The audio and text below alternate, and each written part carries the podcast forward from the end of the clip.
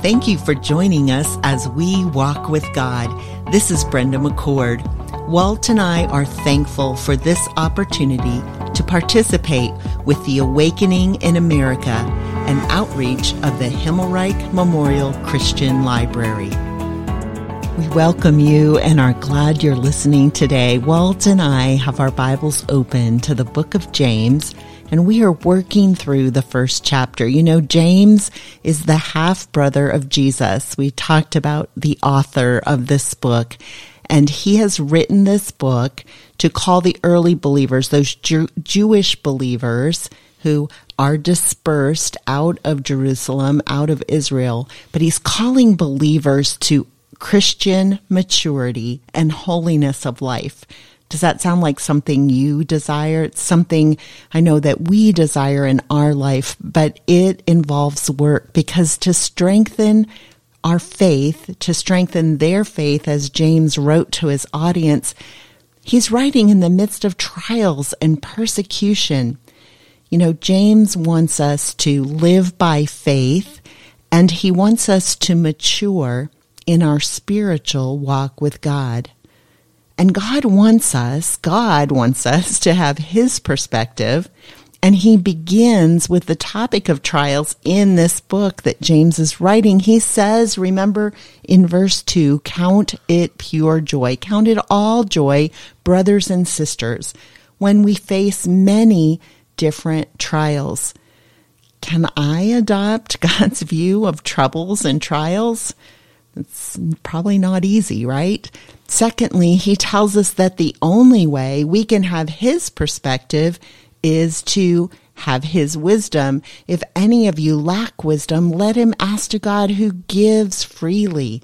This is attained when we ask the Lord in faith believing. So now we want to take a look at our circumstances.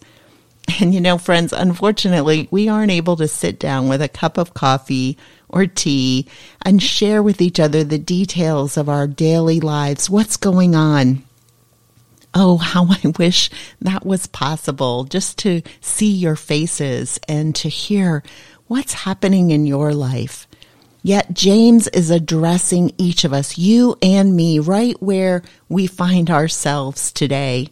Let's look at James chapter 1, verses 9 and 10. Believers in humble circumstances ought to take pride in their high position, but the rich should take pride in their humiliation, since they will pass away like a wildflower. What are these verses saying to us? Well, James is, is talking to believers who maybe are more lowly, they're poor, they have not um, given that high position where people lift them up. They're they're not the rich and the powerful and the famous. But what this verse 9 is telling us is that it's God who lifts us up. Do we believe that? I think a lot of times we don't live that way, but it's God who gives us our dignity and our worth because when we are believers, you are a son of the king. You are a daughter of the king.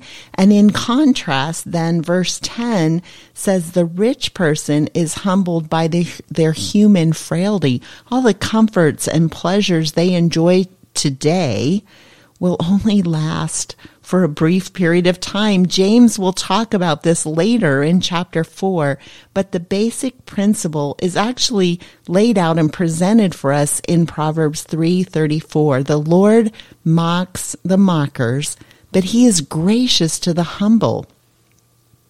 Any of us can be humble wherever we find ourselves in our circumstance, do we take that position of humility? Are we willing to serve and care for others?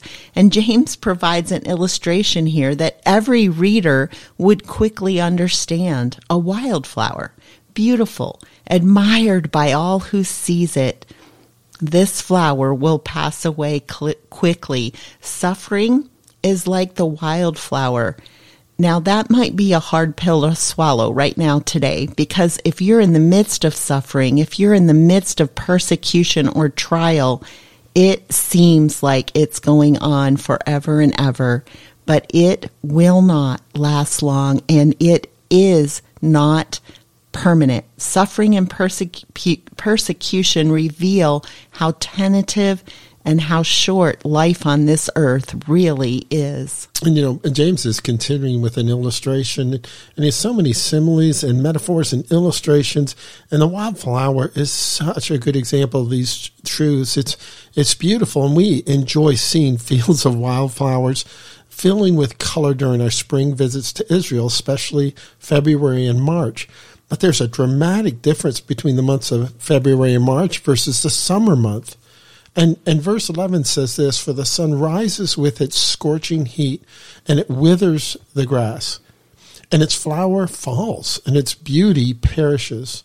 So also will the rich man fade away in the midst of his pursuits. And again, this reminder that, that, that flowers don't stay forever, especially there in Israel. You know, it talks about the scorching heat, these hot, searing winds that were known to come across the desert. One of the names given to them is the Sirocco. It, it comes from the west and it, and it goes to the east, and it's usually um, it, associated with North Africa and the Sahara Desert. There's also something called the Hamsin, which in Arabic is 50, because often these winds last for about 50 days, and they can blow in both from North Africa, the Sahara Desert, but also the Saudi Arabian Peninsula. And I know this for certain because for my 40th birthday, I was in Jerusalem in May, and this was the beginning of six weeks of training to take church groups for Bible study tours to Israel. And this weather phenomena occurred. Um, I, I, know the exact date. It was May 14th to May 15th and, uh, on my 40th birthday. And, and, um, that evening I went on top of a hotel and it was cool in the evening. The day had been pleasant, probably in the mid 60s. And, um, that evening got cool and I went up there and I had a jacket on. The next day that the wind came in off the Saudi Arabian Peninsula. And I've told this story before, but it went from very pleasant to over 110 degrees with less than 5% humidity. I used to say it, it was like sucking on a, on a hair dryer. I mean, this wind that came in was so hot and had so little moisture. And that's just, it seemed like overnight these flowers and the grass withered and faded. And, and that's what, what James here is saying that's what our life is. And when, when we base it on the rich base their life on, oh, look at how permanent my wealth is. No, it's not. It's very fleeting. And, and that comparison, I love Isaiah chapter 40 and we go out in the wilderness and we read this, Isaiah 40 verses 6 to 8. A voice is calling out in the wilderness and, and then there's an answer. What shall I call out? And call out this all flesh is like grass, and its loveliness is like the flower of the field. And the grass withers, the flower, it's going to fade when the breath of the Lord blows upon it. Surely the people are grass, and the grass withers and the flower fades. But listen to this.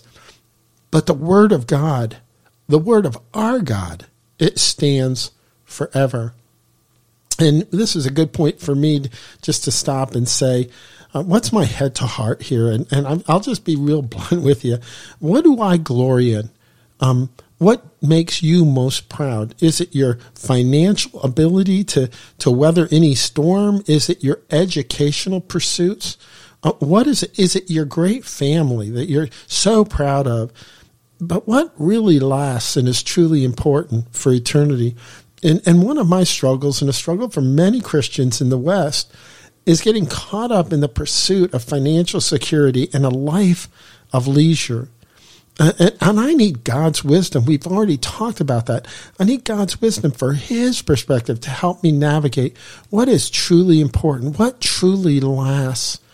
And, and the Isaiah 40 passage reminds us one thing that lasts is the Word of God. It stands forever. That's where my priority should be. But another thing the Bible makes clear is that people's souls last forever. And that's where my priority, my focus, my attention, and my affections, they need to be focused in on that. The Word of God and people that need to hear the Word of God. Yeah, and as you share that, Walt, uh, I love that Isaiah passage. And when we stand in the Judean wilderness and we look out over, we are just overwhelmed at all the hills and the valleys and recognize that God is teaching us some really important lessons on that site and in that place. And truly, the grass does wither, the flower does fade, but the word of our God stands forever. We want to look at verse 12, and it begins with these phrases Blessed is the one who perseveres under trial because having stood the test, because having stood the test. And you know, I went back to a different dictionary, Walt. I know you like that I do dictionary work. it's one of your favorites. Oh, I love it. but I like to go to the 1828 Webster Dictionary because um, it has uh, often scripture. Uh, it it pulls in examples for words. And so I just want to break this down. Blessed is the one who perseveres under trial. You know, that word blessed, we've, we've talked about it. It's, it's much different. It's not just happy, but rather this word means enjoying spiritual, spiritual happiness and the favor of God. So it speaks to our relationship with God, heart, body, soul, and mind, that spiritual richness that we get. So blessed is that one. And you know, remember, James' half brother started off his ministry by going up on a hillside and really repeating the blessings, the beatitudes from the Latin. This, I, I want you to know who's blessed as they come to the Lord. What is God's perspective? And He gives a number of people that are blessed, and it's not the people you would think. Yeah, and you wonder if, as James heard his brother deliver that, the Mount of Beatitudes, right? The the those beatitudes blessed are um, what he, he wasn't believing he wasn't believing his uh, big brother Jesus at that time and taking that in. But now he says blessed is the one the one who perseveres. And so this word the meaning here is to stand that idea of standing being fixed in in the place to continue this person who is constant one who will hold on. I i think of that card you can buy, you know, you send to someone who's going through a hard time and it's like got the dog or the cat holding on with their front paws, you know, but that whole idea that you're persevering, you're, I mean, sometimes you're just digging in and you're holding on, right? Yeah. Because it's even, a hard time. And even when you feel like quitting or when you feel like giving up, you just got to hold on. And that's what persevering under trials is holding on and then under trial, that means suffering. And what does suffering do? Well, it puts strength into what? Our faith muscle. It's that patience that comes through testing, the afflictions or temptations that, that exercise and prove the virtues of men because what? God says you will be made whole. You will be complete. You will be mature if you go through these trials and you are tempted. So here's my paraphrase. Okay. I, you know, blessed is the one who perseveres under trial. Now, Brenda's paraphrase. It's a little longer. the person who holds on in the midst of afflictions or temptations will grow strong in their faith and will enjoy spiritual happiness and the favor of God. And, and, and, even as we talk about the favor of God, James introduces this concept. Remember, we said this is one of the earliest New Testament books. And other New Testament writers will continue to expand upon this. Paul will, Peter will, the Apostle John will, even talking about in the book of Revelation, the last book that's written. And this concept is the concepts of reward in the forms of, of crowns. Verse 12 ends with these words That person, the one who continues on and holds on in the midst of, of trials and afflictions, that person will receive a crown of life that the Lord has promised to those who love him. We must, must remember God's got something for the one who loves him. The person who perseveres in the midst of these trials, underneath them, as they kind of press them down, this kind of person is the one who will receive rewards and honor. And that's the incentive to persevere when you feel like giving up. Someone's watching there will be a, a, reward. And this even concept of the crown of life that the Lord has promised.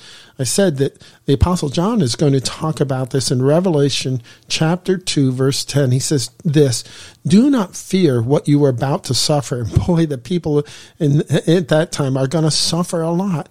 Behold, the devil is about to cast some of you into prison so that you will be tested. See that concept, testing? and you will have tribulation for 10 days. But be faithful even until death, and I will give you the crown of life. That idea of being faithful, of hanging in there to those that love him. By the way, the New Testament is very clear. Salvation is always a free gift of God's grace and his mercy and his forgiveness. And we receive that free gift by placing our personal faith in Jesus Christ, that his work on Calvary's cross to forgive our sins and cleanse us from all our unrighteousness, that is not earned or deserved. That's a gift that's offered by faith. But, but crowns of righteousness, but rewards as after we have become a believer, that they are earned. They are because we walk forward in faith, even in the midst of trials. And that's a promise of Scripture. That's a promise that, that James gives here to every believer. And I love as that ending verse that we're covering today.